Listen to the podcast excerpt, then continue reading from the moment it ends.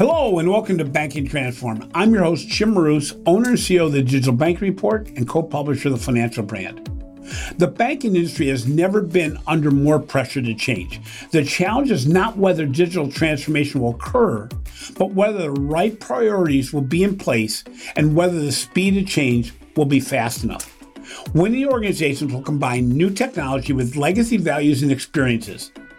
They will leverage partners to create innovations at the speed and scale of digital and will embrace a new challenger mindset.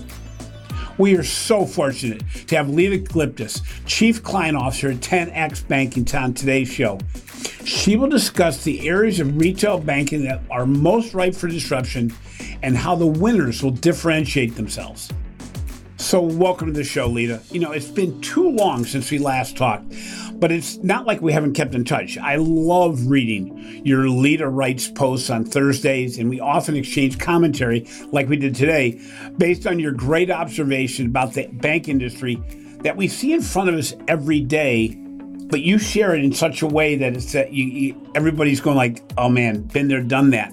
You know, it's interesting how our paths are somewhat similar in that we both are recovering bankers. I love that that comment you you say, and we're both long-term residents of the banking ecosystem. For me, it's my entire career. I've been in banking since I left university, and I've been on one side or the other of the desk or writing about it my entire career.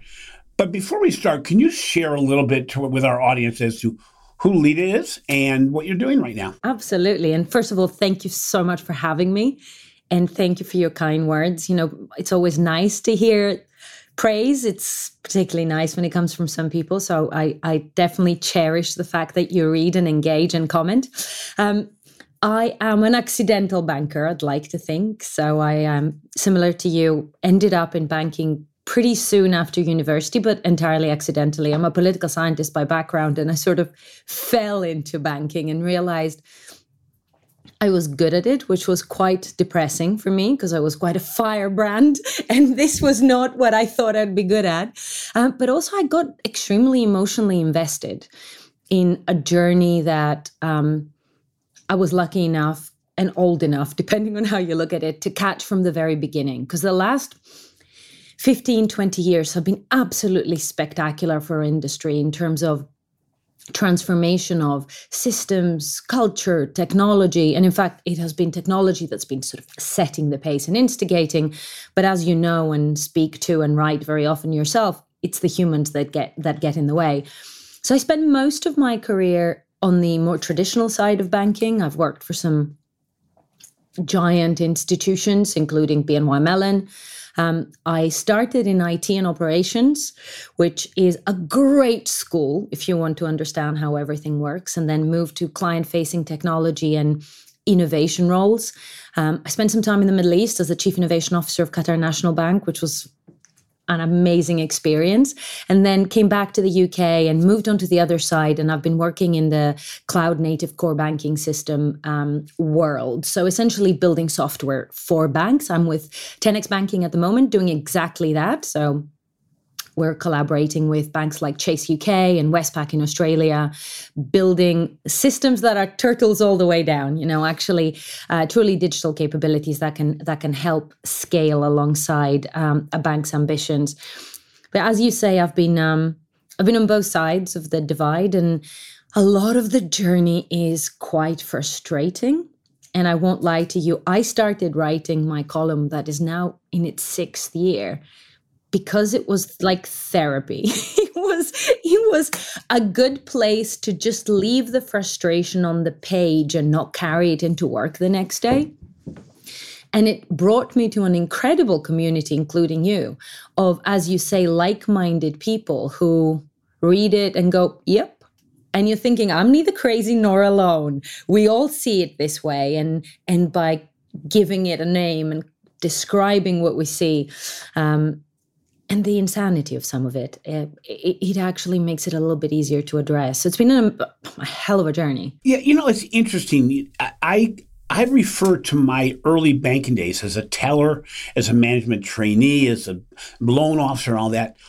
almost daily in some way remembering what that was like, remembering that at the end of the day as a teller, it didn't matter how good a person you were and how good you were with customers. If you didn't balance, your job was at risk.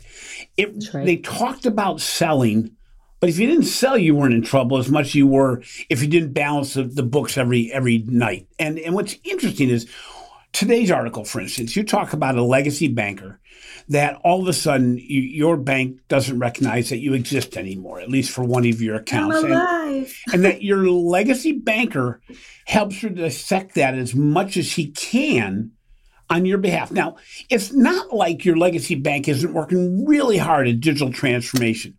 It isn't that things aren't always changing. In fact, sometimes that creates its own problem. Why is it that as banks continue to try to advance, they get it wrong or they make missteps so often? It's such a good question and such a big question. And I could give any of a hundred answers and they would be partially true. Um, I think the there are three factors that are independently true and all get in the way of this journey. And one is that legacy banks spent a very long part of this transformation period of the last 15 years believing incorrectly that they're in charge of what happens and when it happens. And I know that you were one of the lone voices advising that that is not the case back then. Um, but the reality is the, the, the legacy banks of all sizes had gotten accustomed to being in command. And, and they were used to using technology from ATMs to algo trading, using technology to forward your business was something banks were extremely comfortable with. What they were not used to was rapid chase, change in the economy that would dictate what they needed to do and at what pace. And, and I think a lot of time was squandered believing that they were more in control of the process than they actually were. So everyone is on the back foot. I think that's one thing. The second thing is that. Um, there is so much. The estate is so big and so complex that once transformation starts, and as you rightly point out, a lot of money, human capital, creativity is being spent on this transformation. But where do you begin? You begin where it's most visible. I wrote a piece a couple of years ago called uh, "I want I want my bling where I can see it." You you have the spend where it's most visible, either by consumers or by investors or by the street.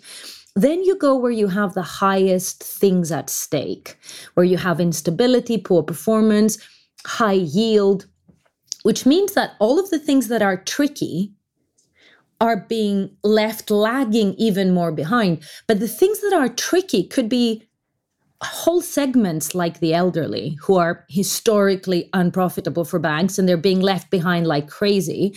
Um, bank accounts in exotic currencies, as we like to call them. So, entire populations that are just stuck at the back of the queue at no fault of their own, exactly because the squandering of time at the beginning and the hugeness of the estate means that by the time we get to whatever system and whatever priority, blah, blah, blah, another 10 years have gone by.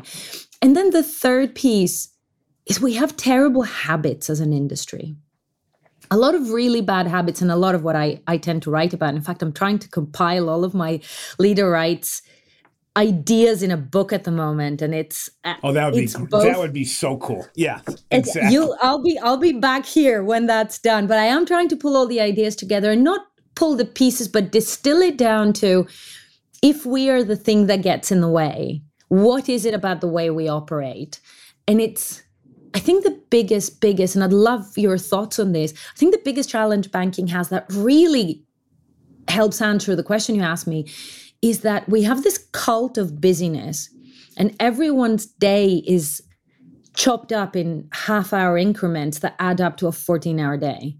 It's not designed for creativity, it's not designed for complex thinking, it's not designed for tackling big questions, and it really decimates both your attention span and your patience. So add those together, and it's awful.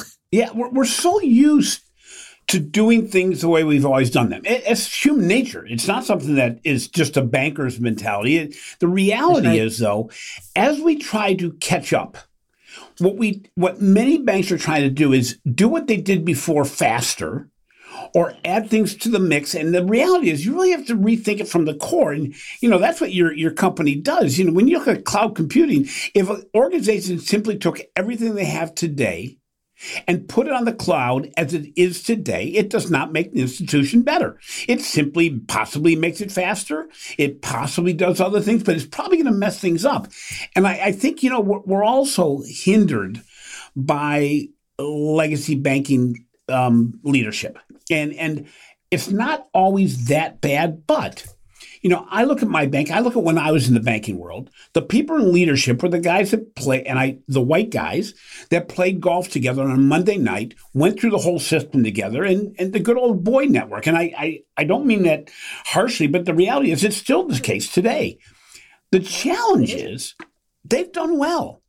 You know, yes. success does not create change. And so when nothing seems broken, it's hard to see how broken things are. And you know, I think the fintech world. I, I, was I was talking to one of your old cohorts in a in a conversation the other day, and I think the the one thing that's really stimulated a lot of activity is the fintech universe because it's it's really brought light to the fact that oh by the way, there's real competition out there and they're doing things differently. So you you try to get on board. The challenge is most of fintechs don't have legacy leadership that has all these thoughts about how things were done, you know, the 15 step loan process, whatever it may be. And so you don't have that. So, you know, what's interesting is one thing we're seeing now more than ever before, and, and you've referenced it in your article even today, is that organizations don't realize that just because you have the accounts doesn't mean you're not losing the relationships that we're building our own open banking environment within our own relationships, whereby what may have been a checking and savings account at one bank and another, maybe another checking and savings account at another, now has five or six different relationships that are inside and outside the traditional banking industry. Do you think this is a major problem that, that financial institutions don't really understand that there's a bigger pain than what they're seeing? A hundred percent. You're right on the money. And and if we take it back a few years, the the word was disintermediation, right? Banks had finally come to realize that what was happening in the fintech world wasn't going to take them on head on like for like, but was going to bite away at their value chain. And the fear was that it would be at the fatty parts. It would be um, they won't take away the deposits, but they'll take away your FX transactions. They won't take away the um, the sort of more heavy low low value activity but they would do their trading elsewhere. They would do and that absolutely happened. But when banks started going oh rebundling we can become a platform i'm beginning to understand it we came on to the next frontier which was you really don't understand platform economics mr banker.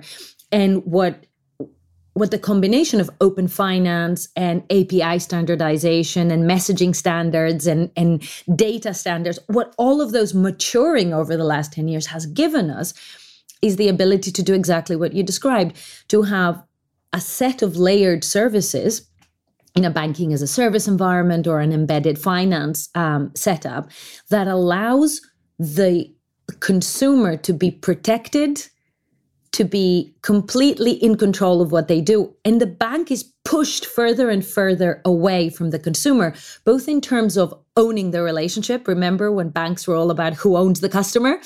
And they would fight internally with each other's departments about who owns the customer.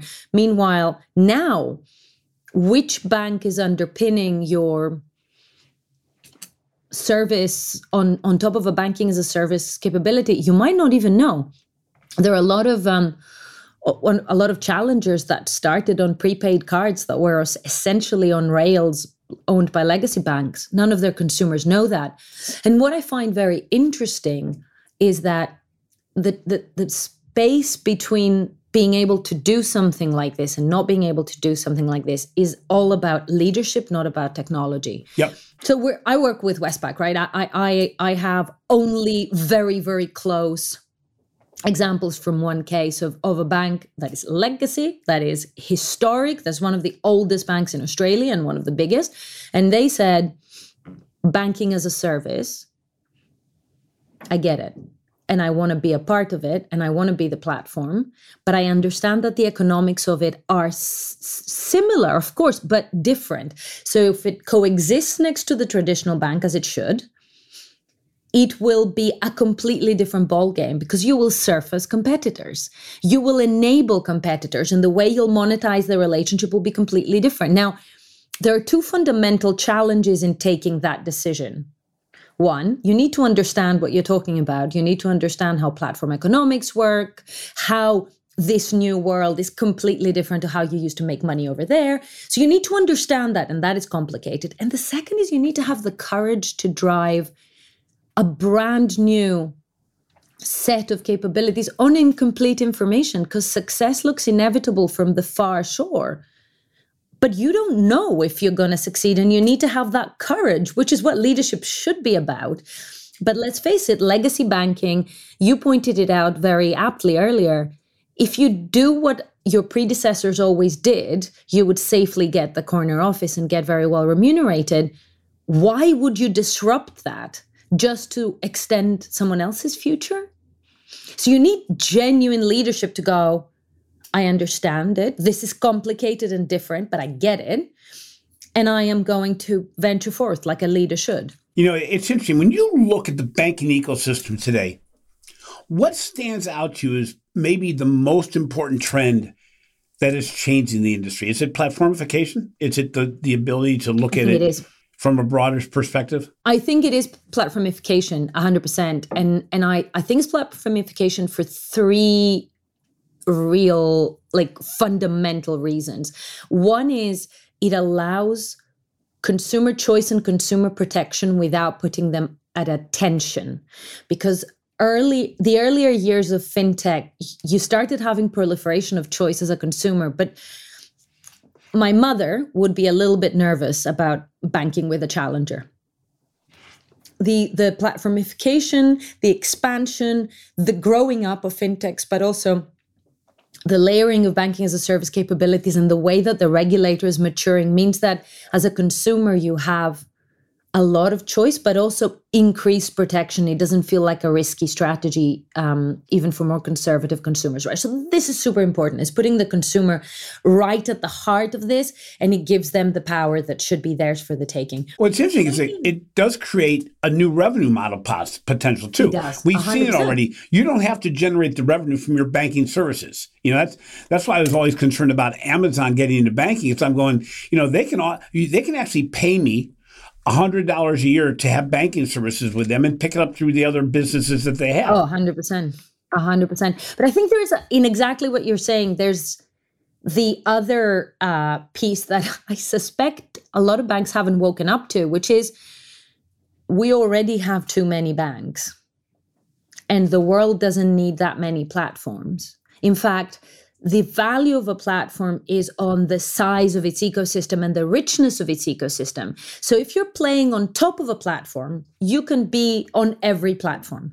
But if you're trying to be the platform, which is where most banks are trying to position themselves because they can't really think of playing on top of someone else's infrastructure, right? Um, how many do you need? Right, exactly. Really, how many? It's not going to be a monopoly, but it's definitely going to be an oligopoly. Yeah, and and you know it's interesting because among all this information, you have technology, you have data, you have uh, analytics. You're really talking also about the democratization and expansion and power of data and insights, where it's not going to simply be in, in these great reports. You're really going to be developing brand new opportunities, product development opportunities, innovation opportunities, customer experience opportunities built on this data and this insight, which banking, except for in risk and fraud, has really not done very well with in the past. No, you're absolutely right. Um, but neither side of the divide has done really well.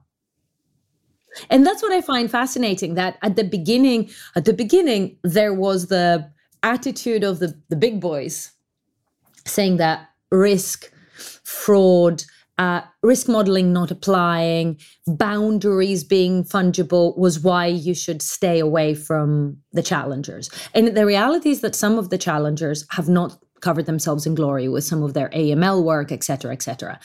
But as the complexity, as the world is moving to the cloud, as you rightly pointed out, and it's becoming more real time, the complexity of what we need to do has actually exposed a lot of vulnerabilities in, in the legacy systems. So actually, the, the stumbles have been as frequent on this side of the divide, if not more frequent. Um, so I don't think it is about big or small anymore. Legacy definitely slows you down, but if you're paying attention, it could teach you a lot of things. It's about what problem are you trying to solve? The fact that you were here at a certain time and with a given size doesn't actually guarantee your right to continue to exist in the same space and with the same size. So what are you here for? And and how quickly can you solve for it? You know, I, I, at the very beginning of the pandemic in January of 2020, I was I was lucky enough to be able to visit, visit Tencent and going into their tech room and, and seeing four parallel clouds running at the same time where they're testing things. They have an ideation to implementation about 14 days. They have the ability to test things in an immediate environment where there's parallel clouds where you can test it with a real marketplace to see how it works and the willingness of the management to say, if we're wrong, we can back off. So it really gets to the speed and incrementalization of ideas. So, as you said, if you find something wrong, can you fix it quickly and easily, as opposed to putting it into a planning process that would take a year to get yeah. done? You know, I, I talk to people now about the fact that speed of implementation and speed of innovation is so vastly more important now than ever is going to be and ever will be again, because you have a situation where the consumer and and the financial institution itself you fall further and further behind if you overthink a process. The perfection right. really works against innovation. That is absolutely right. But I think there was a, a magic word in what you just said. If I'm wrong, I need to be operating from a starting point where I anticipate that it is possible for me to be wrong. And I operate in an environment where if I'm wrong, someone will tell me. Uh, but the hierarchical nature of most traditional banks less so in fintechs, although quite a few fintechs have carried some of those bad habits. But the hierarchical nature of our organizations means that people come from a place of if I'm your boss, I'm infallible. And the culture of surfacing these challenges and admitting you're wrong in a timely manner um, is is not there. And you see a lot of people who you know spend a lot of time defending a mistake because they spend a lot of time making it. And and and what you what you pointed out there is is the is the absolute crux of it. Going into a situation being prepared to be wrong learn from it and pivot. Mm-hmm. That's the survival mechanism. Because if you're resisting that possibility then you're going to spend valuable time trying to believe or persuade yourself that you're actually right when you're not yeah it's funny you, you bring this up and i wrote about it this week in fact a concept that i had never heard of before but loved when i heard it was called the pre-mortem step which was getting the I like that getting the planning company together or the planning committee together and saying, let's determine what, let's assume that this project fails immediately, right up front. Now, why would it have failed? Tell me why it would fail. What could stop us? Um, I, I do this exercise with my teams whenever we prepare anything for clients, right? Because I have a client facing role. And the first question is, why would they say no? So it's not as profound as what you've just said. Uh, and I'm going to start doing the pre-mortem, but it is a similar mindset of like, let's start backwards from what might we have missed have we walked a mile in their shoes so the first the first one is always why might they say no without fail you find something to add or reflect on and the second one is what are our red lines where are we not going to go either because we don't want to or because we can't yeah. The rest, the rest is your playground. The rest is where you need to sort of find what works. It's funny. Every single thing that we're talking about, I keep on putting in my head leadership, leadership, leadership. Because if yes. you don't if you don't have the ability to look at these things differently, if you have management that says, I really like what we're doing, can we just throw money at it? you know and and you know it was interesting chase got criticized and and uh, and applauded at the same time with the fact that they spent they committed so much money to r&d And, you know, eh, having spent some time in, in China, I realized what a different perspective Chinese, the Chinese business had around innovation, R&D and all the other things as a percentage of the revenues, how much they put back into the business to stay ahead of it. And it, and it's interesting because, you know, you can't just throw as you said earlier, it's not just about buying technology. It's about leadership. And you know, we look at this overall and we look at the fact that we not only need leadership to think differently, but we're now looking for new tech talent. You know, when we're looking at those people or those organizations that can understand the future, can understand technology, can move us there quicker. How do we train current employees and how do we find more teams or more staff or better staff to do what needs to be done in the future when we're really going to somewhat uncharted ground? Oh, so I'm actually taking notes because you've said so many. There's so many gold nuggets in there. Um, so let me let me start by by saying that the observation you make about R and D is very valuable, and and one of the big alarm bells of our time is that the balance that banks have tried to to strike in innovation of trying to do new things create new things but always tie them to the bottom line is a losing battle. Because unless you go into full on R&D where you don't know what you're going to find and where you might actually fail at the thing you're doing and discover something else along the way you're not doing r&d and i think we need to be honest about the fact that banks are so far behind the rest of the economy right now that they should leave innovation to others and actually apply what is true in the rest of the economy to their own estate. So it shouldn't be about innovation. It should be about adaptation of technology here and now to catch up with the economy right? So in that way the talent question becomes even more valuable because you have thousands, hundreds of thousands of people working across traditional banks whose skill sets will become redundant at an alarming rate. And the banks currently are creating new capabilities over here with new teams. They're not bringing people along. And if they are, it's in very, very small numbers. And when they're building capabilities with new teams, they have a massive challenge in that the technologists that they wish to hire don't want to work for them. And actually, it's not just that they don't want to work for them; they mostly don't want to work in the industry. I mean, even on the sexier end of the uh, of the spectrum, inside a fintech, the engineers have a choice to work in gaming or in financial services. Um, there there are options, and it's it's it's a learning curve to realize that you're not actually the hottest prospect like you might be for the sort of yuppies that were finishing school a few decades ago. So, what do you need to do to make what you offer appealing? Two things that banks are not very good at. One, allow for the problem that they're solving to sift into the job description. Come help us solve one of the biggest problems humanity is facing. Come help us build a system that can scale to serve 5 billion customers at low cost so nobody's excluded.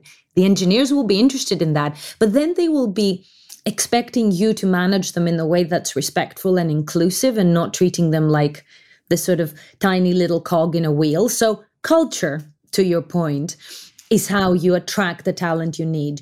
You you think about the problem you're solving, which most banks haven't done. Articulate it in a way that will make talented people go, "Yes, I want to be a part of that," and then manage them with respect. Uh, big transition, and then you look inwards into your own team. How do you upskill the people you have? Um, you look for teachability and you look for the Jims of the world. And for those of you who haven't read my piece, Banker Goes a Banking, Volume 7 was published this morning. Um, Jim is my relationship manager in my legacy bank, and, and our Jim here uh, mentioned that he just found a way to solve the problem. He focused on his customer, me. He focused on understanding the dysfunctions of his own organization, and without breaking a single rule, helped me navigate. Find Jim. Find Jim because you will have hundreds of Jims in a legacy bank. You probably have no idea who they are if you sit in your C suite. So work your way down your trusted lieutenants in the organization and find Jim because Jim is adaptable. He's a problem solver. He knows what's important and he'll be teachable. And away you go. You know, I, I know this, that your response can be somewhat biased in this, but how important is it for organizations of all sizes to partner with those solution providers that can provide them speed, efficiency, and, and experience in getting the job done rather than trying to build it from within. Uh, I mean, you are right. I am biased. Um, but I'm biased because I had a strong opinion before I took this job. And I think it's extremely important to go back to basics. What am I here to do? What's my purpose? And what's my value add to this purpose? Everything else is a utility and you should buy it or partner. So I firmly believe that the value of what we do, for instance, as 10x, is we create the absolute best in class utility for someone who wants to have truly creatively unique digital capabilities on top. And, and the fact that I know what my niche is, and, and that's why it is not comp- a competitive advantage, you know, between banks, but it's a hygiene factor. You want to scale and bring truly digital but robust and secure services to the market. You need your plumbing to be solid, but you don't need to build it yourself. So I think it goes back to that question we we're having earlier. Leadership that knows their purpose and know where their uniqueness is means that okay, everything that is unique to your purpose needs to be yours. Everything else is all about what you were saying earlier speed. Yeah.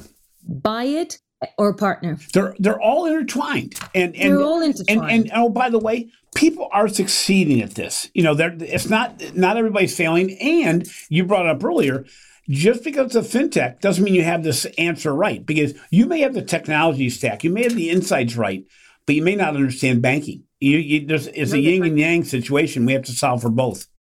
That's absolutely right. We'd like to thank our sponsor, Microsoft.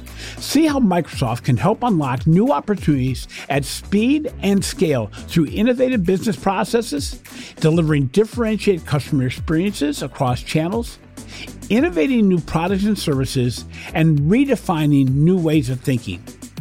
Find out more at Microsoft.com backslash financial services.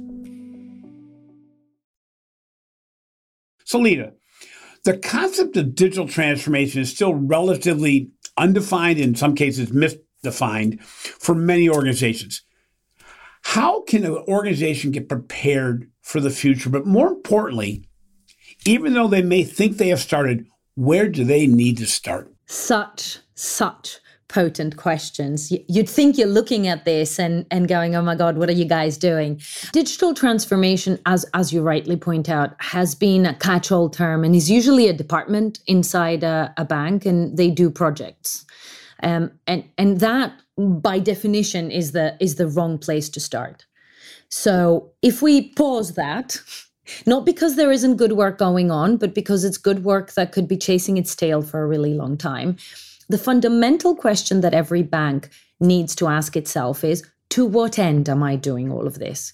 The, um, the, the beginning of the digital transformation journey 15, 20 years ago was about shopping, working out which new ideas, which new technologies, which new business models might be appealing to the bank.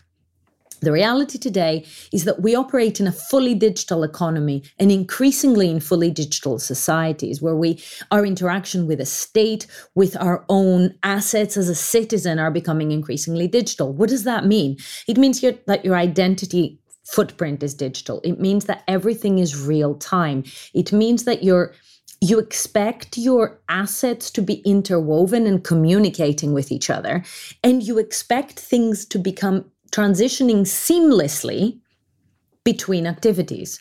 You expect the hard work to happen in the background. So, if we are operating in a fully digital economy, digital transformation for a bank isn't about what they think they like from the fintech world out there, but what is it that I should be like to be viable in a fully digital economy?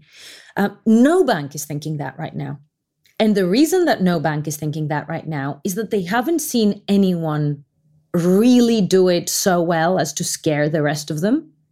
Even the challengers are either too niche or haven't actually grown their balance sheet enough to be felt as as true true true challengers but the time will come and to reference the point you were making earlier there is enough big tech out there that understands truly digital economics and how true digital economies scale that you might you might get a sideways intervention where banking services are provided as part of something else um, and consumers will naturally gravitate towards ease. So, digital transformation isn't about what you're going to do next on a journey that is undefined, but it's about hitting the brakes and going, the economy around me is digital. And I still have five different systems that don't talk to each other and a mainframe called mainframe. That was that's a true story from a bank I worked in. And all of that means I have manual workarounds, end of day reconciliations, systems that don't talk to each other, and and and sort of humans running around tying them together with sticky tape. It's not about how I bring that into the future. It's about what am I am I trying to become, which sounds really big and scary, but ultimately all the time we squandered in the last 15 years means that it's time for a leap. Boy, it's interesting, Leda. I'm writing. I'm halfway through an article today. I was on my dog walk and and listening to a, an audio tape, and all of a sudden something hit me, and it was something that the person said on the the show, and and they brought up Nike and about emotional branding and all this. All of a sudden, it hit me. I, I said, realize, you know, up until now, we all selected our bank based on convenience, maybe the fee structure, maybe it was a recommendation from a from a friend or a family member. And banking's been pretty much the same, no matter what organization. They have the same products, the same services, maybe a little variance, but overall, you knew what you were getting. There was no emotional connection. You talked about it today. You know, you don't you're not using the bank that you're talking about very often, and your emotional connection has gone elsewhere. I think we're getting really close to a point where, because of personalization, because of data, because of the ability to go after segments, we have the opportunity to be, uh, and I would take it even bigger than you took it, I think, the Nike of banking.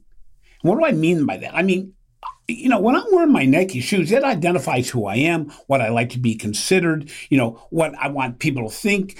And people buy things. That's why NFTs are doing so much right now because people want other people to know that they believe in X, whatever that X may be. I think we have the opportunity right now, more than ever before, to make banking different, to make it so that there's an emotional brand awareness and connection with a financial institution that goes outside of the transactional part of banking that we're all used to.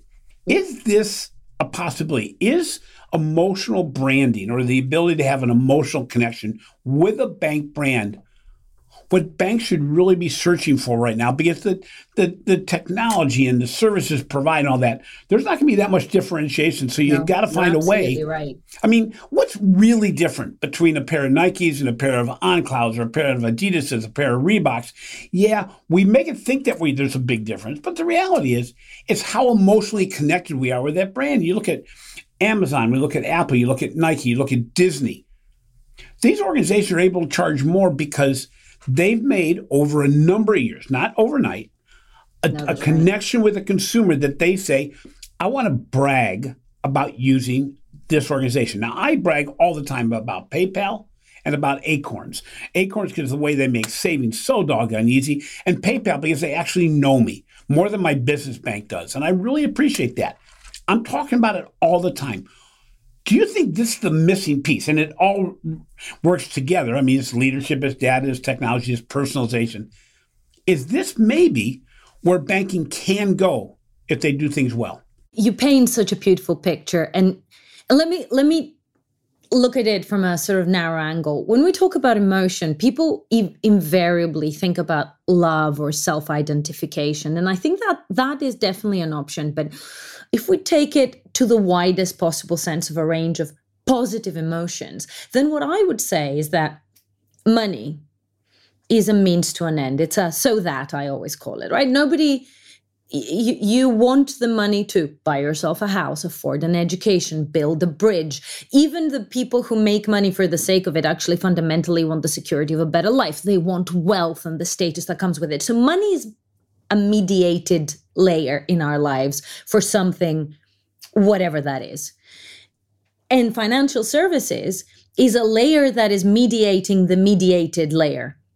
So it's a set of activities that are in the way of you and the thing, be it life, government infrastructure, commerce. So we are so that business. You engage with a loan so that you can build a house. You credit well, so that, so that, so that. So we have for so long been in control of the conversation, power dynamics towards the consumer, scary language, distance, always feeling that you're like, have you ever felt in control of your life when you're filling out a banking form? No, you're convinced you're making a mistake, right?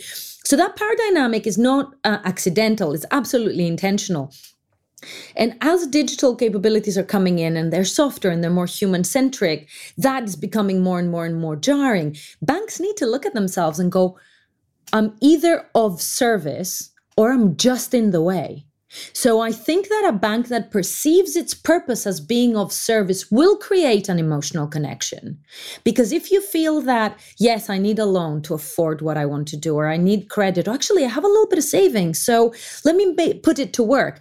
If you feel that this intermediary is working for you, has your best interests at heart, will give you options, you'll pay for it, no problem. You pay for your Nikes. But if you feel that the institution is of service, then you will absolutely have an emotional connection. Like I haven't left that bloody bank because of Jim. Jim leaves, I'll walk out with him. Yeah, it's it's interesting because we talk about that and and we talk about, you know, when the bank stops putting everything in perspective of how they can make it more efficient you know, it, we continue to have this view that banking is truly out for their bottom line, and, and they prove it daily. The exactly. challenge, though, is now with personalization, with being able to use AI to determine what I might most likely be wanting to do next, all of a sudden you can be of service. If you can help me live my life more securely with a better financial wellness perspective, and where I think you're actually on my team trying to make me wealthier, I'm going to have you be a part of that. And I'll, oh, by the way, I won't mind you giving a slice of the action. I mean, look what we do with Amazon. Who would have thought 10 years ago? I mean, we all got involved with Amazon Prime when shipping was going to be free. Well, now everybody offers free shipping, but nobody's closed out their Prime account. Why? Nope. Because on a daily basis, Amazon delivers almost perfectly. And whether if you know it or not, you have an emotional connection with them. and, you know. And also, when they don't deliver perfectly, they have impeccable oh customer service. Gosh, yes. So oh, yeah. I'm with you. I pay for my Amazon Prime with absolutely no compunction. I have never regretted a penny, and it is the customer service. Well, and and it and it's also that you know, you, you, are you, we we all justify it. You know, we'll say, well, yeah, I want to have the access to the movies. I want to have access to the books. You're going, nah, it's not. It's because they do it right, and I don't have a I don't not have a problem sharing that with them. You know, what's interesting is we're going to a in a post in a I'll call it post COVID for lack of a better term in a in an almost post COVID world. Now more than ever, people are more aware of sustainability, equity, equality, a sense of community. Does this also become part of this overall emotional brand that financial institutions have a chance to grab at more than ever before? I mean, the, the awareness is higher. Banks aren't expected to do it, but if they do it well, if they show that they're trying to lessen their carbon footprint and they give us examples. I mean, I know my business bank it's really put a lot of effort into making it a sustainable financial institution with green walls and all kinds of things that are very evident to make me aware. Oh, by the way, we're doing this. Does this become part of this overall brand of the future for banking? A hundred percent, but it has to be true. Um, because we are in a world that is extremely visible uh, for better or worse. I, am not going to suggest we're like in a big brother environment, but we are, it, it's much harder to pretend and hide.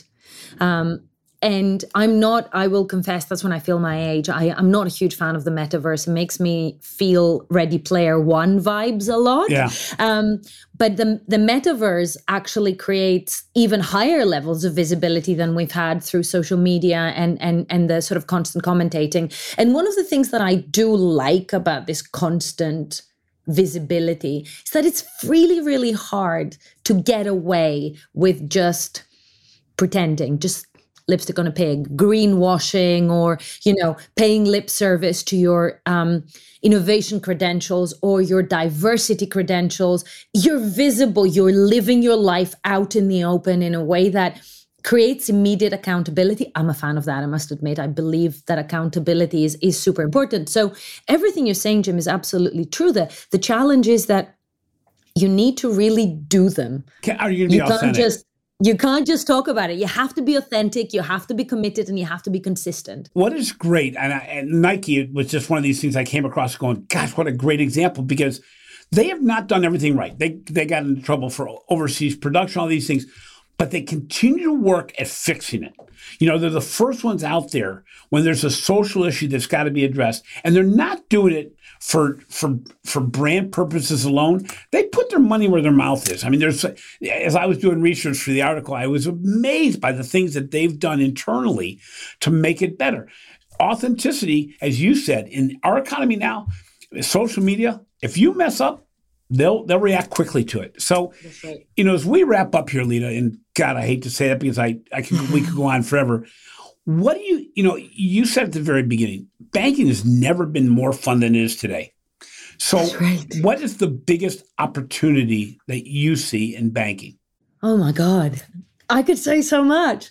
Um, I think the biggest opportunity for the banks themselves is to be purposeful and profitable at the same time. There's this like this misleading and, and completely erroneous belief that you can either do good or do well. And and banks have historically have loss-making social responsibility initiatives over here and like other stuff over there. And it's still happening. I'm hoping we're coming to the end of this, but the way our technology operates at the moment, the awareness, the information we have, it presents us with choices. You can't have your cake and eat it.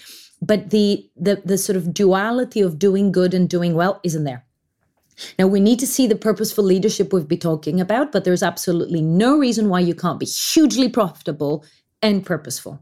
Um, in that context, I think banking will reemerge as a very attractive career for the brightest and the best. It was a very attractive career because it was so lucrative for a very long time. Then it stopped being particularly lucrative. You could do it for yes. I oh, mean, yeah, yeah, I mean, yeah. honestly, I came out of university with the thought that banking's the best because I can I can have my whole career doing different things, and I raise go up the. I mean, all the things we laugh at now. I can go up the ladder if I do well, and you go and if I if you know, if I paint the picture correctly. It lasted five years at the bank I started with, and they did nothing wrong. It's just that I was growing at a different pace than they were providing. And all of a sudden you go, geez, I wasn't thinking I'd ever change my job, and I'm going to change. I'm staying in the career. I'm not going to leave the career, but I'm going to, you know, yeah, it's yeah, 100%. Yeah. Yeah. 100%. And what's the biggest risk? The most limiting um, factor in well, the biggest risk is humans make these decisions, right? And the most limiting factor in every human and, and, and we all have it is that no matter how insecure someone might be it's next to impossible to imagine the world without you. And if you're in a big office okay we're all home now but the the, the fundamentals of a big office uh, the solidity of the balance sheet and the the, the footprint it feels impossible to imagine a world without all of this. So even though we talk about transformation in such a radical way and everyone nods, when they go back to work, the reality of the environment around them, the view from their desk, as I call it, is so solid that they fall into incremental shifts from where they stand, not starting backwards from there they're going to. And that is the biggest danger. It's how we've squandered so much time and creative energy in the last 15 years there is not much time. The future can and will happen without you.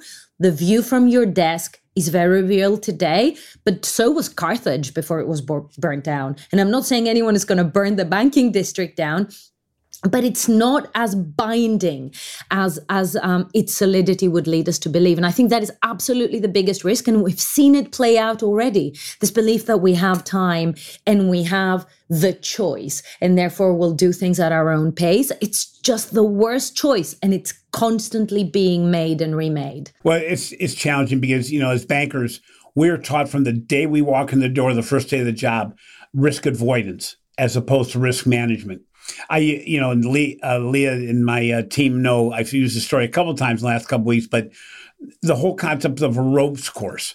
You know, if you don't let go of that first rope on your first attempt to grab the second rope, it gets further away. It doesn't get closer, and it gets more and more difficult. So if you're fearful of letting go and going to the next rope, the reality is it's going to be more challenging the next time. And the worst case is you end up in a parallel position to the other rope and you realize there is no way in hell I'm ever going to be able to get to that next rope. And, you know, it, it is not fun. Change is not fun. You know, it's, it's fun talking to you because I know that this that, that fear of change and that fear of failure is so outside your realm of consciousness right now. And it's, it's something we try our hardest to teach everybody on the podcast and the writing and everything. Guys, you know, I'm going to use use a Nike. Just do it because do it, yeah. the the fear of failure is going to be your failure as opposed to the ability to have success. I'm going I'm going to tell you a, a, a little story which may be completely misinterpreted on my part, but I used to work in the same building as Bear Stearns before Boys and girls, Bear Stearns used to be a very big institution. they don't exist anymore. So I was in the same building as as as Bear Stearns. And you could see there people coming in and out in the lifts, lunchtime. And the day before they went under, I, I used to work in a, as I said, I, I grew up in operations. So I used to work in a delayed interest claim process reengineering group glamorous. And we had an outstanding delayed interest claim of about, I don't know, $5,000 that uh, Bear Stearns settled that day. Overnight, they went out of business. I don't believe the person who settled the claim wouldn't have laughed in your face if you if you said to them tomorrow you won't be coming to work because Bear Stearns won't exist. And it was hours away from from collapse, and we didn't know. I mean, maybe maybe someone right, higher right, up in yeah, the food chain right. than me did, but it's real and it's possible. And and it it, okay, these guys completely collapsed under the weight of the financial crisis, but becoming obsolete, becoming irrelevant by losing all the valuable pieces of your value chain and being left with maintaining expensive, cumbersome, and loss making components, that is also a painful way to go. And it is possible. And these guys who settled the delayed interest claim had no idea that what they were doing was kind of making the last payment before locking the door. And and now more than ever, that can happen faster than ever before because the te- the ability for a customer to close an account and open another one is instantaneous. It it is you know you know, I look at Wells Fargo four years ago when they had the debacle with the sales thing. If that happened today, the reaction would be even more radical because people could quickly make the decision, I don't want to be associated with that organization. And they had to recover. And oh, by the way, the recovery is quick. The recovery was quicker than it ever would have been possibly before as well. So, Leda, right. thank you so much. Before we get off the air, can you tell people again how they can find Leda Writes? Uh, Leda Writes is available on FinTech Futures every Thursday. There's also a back catalog if you have a very rainy Sunday afternoon with nothing to do. I can be found at Leda Glyptis on Twitter and uh, exactly the same on LinkedIn. Leda, it, it is always a pleasure. I love getting together. You can see, I always come away saying I have so much more to learn. But thank you so much for your time today. Thank you for having me. Thanks for listening to Banking Transformed raised a top five banking podcast and winner of three international awards for podcast excellence. If you enjoy what we're doing, please take a little bit of time to show some love in the form of a review. It helps us continue to get guests like we have today. Finally, be sure to catch my recent articles on the financial brand and download some of our reports on the Digital Banking Report. This has been a production of Evergreen Podcasts. A special thank you to our producer, Leah Longbrake, audio engineer Sean Rule-Hoffman, and video producer Will Pritz. I'm your host, Jim Roos. Until next time, remember, we cannot become what we want by remaining what we are.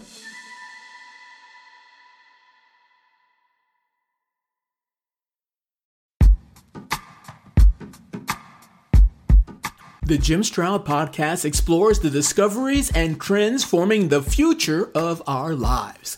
Brain to brain communication, robot bosses, microchip implants for workers, and artificial intelligence replacing human workers are all happening now. If you want to know what's happening next, subscribe now to the Jim Stroud podcast.